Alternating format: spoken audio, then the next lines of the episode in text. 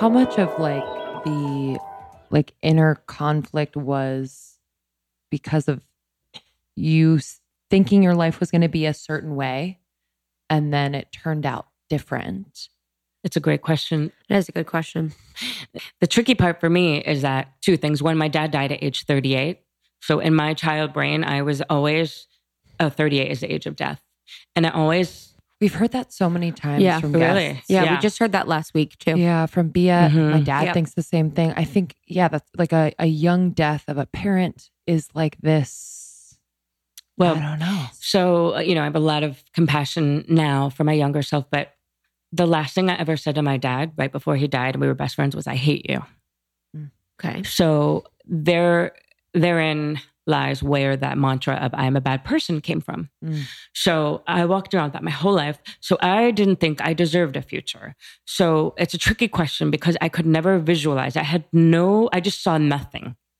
It wasn't like I saw myself dead. I just saw nothing. I could never Mm. envision five years into the future. So it wasn't so much like life turned out different. I just thought I am a bad person and this is what I deserve.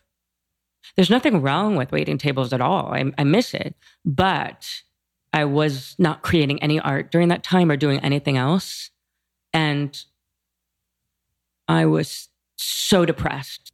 I mean, the fact that I'm sitting here is a miracle, really. hmm And for, did you go through therapy after your dad or? No, I wish. I mean, Yeah. for like a minute. And then I was like, I'm okay. And my mom was like, okay. And Yeah. she didn't know any better. She was 34, you know? So I never stuck with it. And what was her healing process like? Like, how did you guys interact during that? Really hard and terrible and complicated. And I blamed my mom's. My dad and I were best friends. And my mom, in my brain, it was like my dad and I, and my mom and my sister. So when he died, I resented her. And I felt like I had been left with the enemy. And I wish that she had been able to save him. And complicated, you know? And to make things more complicated, they were right about to get a divorce and he died. So that's another level of confusion because, yeah, they were, they wouldn't have stayed together. Wow. What did um, depression look like for you?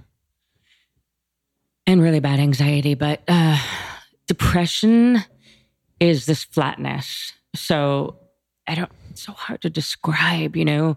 One of the things I know, and I've been going through it recently, mm, I don't know if it's hormonal, but I don't want to get out of bed. It sounds like a cliche, but it, it that's my thing, which is harder to pull up when you have a toddler. Um, this flatness, like even smiling feels like a lot of work. Mm. And it's like I feel nothing, nothing, just like a nothingness. I notice I don't brush my teeth. Like the whole day I pass, I'm like, oh, I haven't brushed my teeth. It's, um, it feels like a deadness inside. It doesn't, I can't say it feels like sadness, especially because I'm on antidepressants. It's like, it's not even like I cry. I have a hard time crying. Mm. Anxiety is more debilitating for me, way more debilitating. And that feels like panic. Like, um, I can't focus. I, I pace. When I was younger, I used to pick my face really bad. Mm. I actually did it recently and posted it on Instagram, and all these people messaged me like, "I'm a picker too," but um, yeah, and they they go hand in hand for me. But the anxiety is worse. What helps the anxiety and people in your life that you're closest to love? Like how how have you been able to communicate with them? Mhm. What helps you? Well, I'm really good at that because it's what I do for a living with these workshops, all about listening and Mm. the On Being Human workshop, and also because it's what I teach people. So it's it's it's made me be like a more congruent person because this is what I teach, and I'm good at communicating. But the problem is I don't always know what I need. You know, like so when I'm in a spell and people go, "What, what do you need? What can I do?" I have no idea, not a clue. Also, a way that is a pretty human of me, but that I mess up is examples. I will drink like seven pots of coffee. That exacerbates my anxiety. So I know when I don't do that, you know, so I've been today I had one pot, one little French press pot instead of three. I'm I wish I was Oh, kidding. wow. yeah. I also Wow. noticed I was having really bad anxiety. And this is a confession that I haven't said out loud yet. So I was taking Xanax. And I started taking it every night. And I noticed the depression got so bad. Mm. So I started asking some of my friends, my sister, do you think Xanax is making me depressed? She said, absolutely. So I stopped taking it. I can't tell you how different I feel. So like maybe for a one off, but I was, it was like every night. Okay. And so, um, it helps when I don't self medicate. Exercise, I do the elliptical and I watch my shows and talking to people. I don't even necessarily mean like talking about like what's wrong, but just just communicating so I'm not all in my head. Mm. It's almost like the, you know, the actions of the coffee and the anxiety are like the counter to the depression, Yeah. where it's like the feeling nothing and then feeling too much, you know, Yeah. with the anxiety. Like it's just, it's an interesting cycle that I know a lot of people go through. And I know how you feel in a way. And it's funny when the, the, this, the seven pots of coffee thing too, like so weird because you almost leave your body. You're like, yo, I know what the fuck I'm doing. And then you do it and you're like, oh, damn. But sometimes I feel like it's almost like you just want to feel something. Totally. You know, people just want to have a feeling, mm-hmm. even if it's stress because it's something to do. That's a good point. Air quotes, air quotes, something to do because our brains love something to do. Mm-hmm. They love finding a task to engage in. So I think that's, you know, really interesting that you were saying that But you, you, do that. you said a really good thing just mm. now, which is it's you're leaving your body. 100%. So I, I lead these workshops with this author who did the foreword called Lidia Yuknavitch, named Lidia Yuknavitch, and it's called Writing in the Body.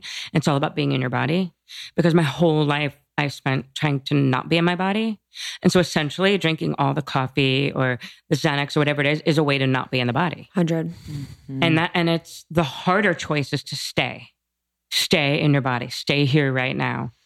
The easier thing is to find ways to try to float away. So yeah, it was you really hit the nail on the head. Absolutely leaving your body. Yeah. And the, and I'm sure, so the eating disorder happened after your dad's death?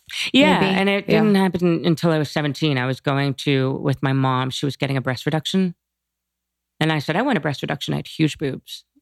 And the doctor looked at me and said, just lose five pounds. And Oh, I, yeah, oh but I had God. never, I mean, that was not in my, in my consciousness. Dude. I was 17 and it was, I mean, it was that moment. I lost five and then 10 and 20 and 25. I couldn't stop. I didn't get my period for four years. Four years. I looked like a little boy. I looked sick. If people didn't say I looked sick, I would like have a panic attack. Oh. It's so disturbing now when I think about it. So, but yeah, it was a way to, I found a way to control cliche and to deal with my grief and to feel like I could deal with life, which is not true. Wow. And so the turning points in your life, like, so you have the eating eating disorder, you lose your father, you're you're serving in LA, you've dropped out of school. What was the the turning point moment where you had that connection to your soul where you're like, okay, let's turn this around? The truth? Yeah. Oh, I had a nervous breakdown at the restaurant. And I decided to go to therapy for the millionth time that I never stuck with. And the first thing he said to me was, You're depressed. You need antidepressants. And I thought he was an asshole because it was my first time meeting him. And I thought, You're going to just decide like that? And I talked to all my friends and I couldn't even get the words out. And they were like, Yes, you should go on antidepressants. We've all thought that forever. Yeah.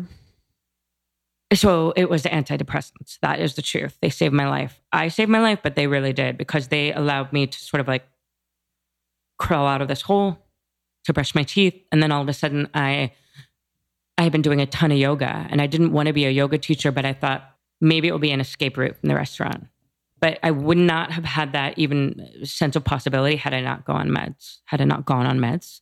So it was that. And then it was when I started writing again and feeling connected with people. I started sharing my stuff online. It, things would go viral, and and that's dangerous too. You, you guys, I'm sure, know how it is. That feeling of like, oh my god, people like me. Mm-hmm. They're reading what I wrote, but it saved me. So I started writing more, and then I started getting more confident with the workshops I was doing, and and the it became less about yoga and more about just being a human being. Thank you so much for tuning in to Morning Microdose by Almost 30. We hope you enjoyed waking up. As always, we encourage you to take what resonates and leave the rest. If you enjoyed this trip, tune into the full episode on the Almost 30 podcast. All episode information can be found in the show notes. Make sure to subscribe, and if this becomes a part of your morning routine, be sure to share it with a friend. We have new inspiring doses Monday through Friday. Follow us on Instagram at Morning Microdose and follow Almost 30 at Almost 30 Podcast. Thanks for listening. We'll see you in the vortex.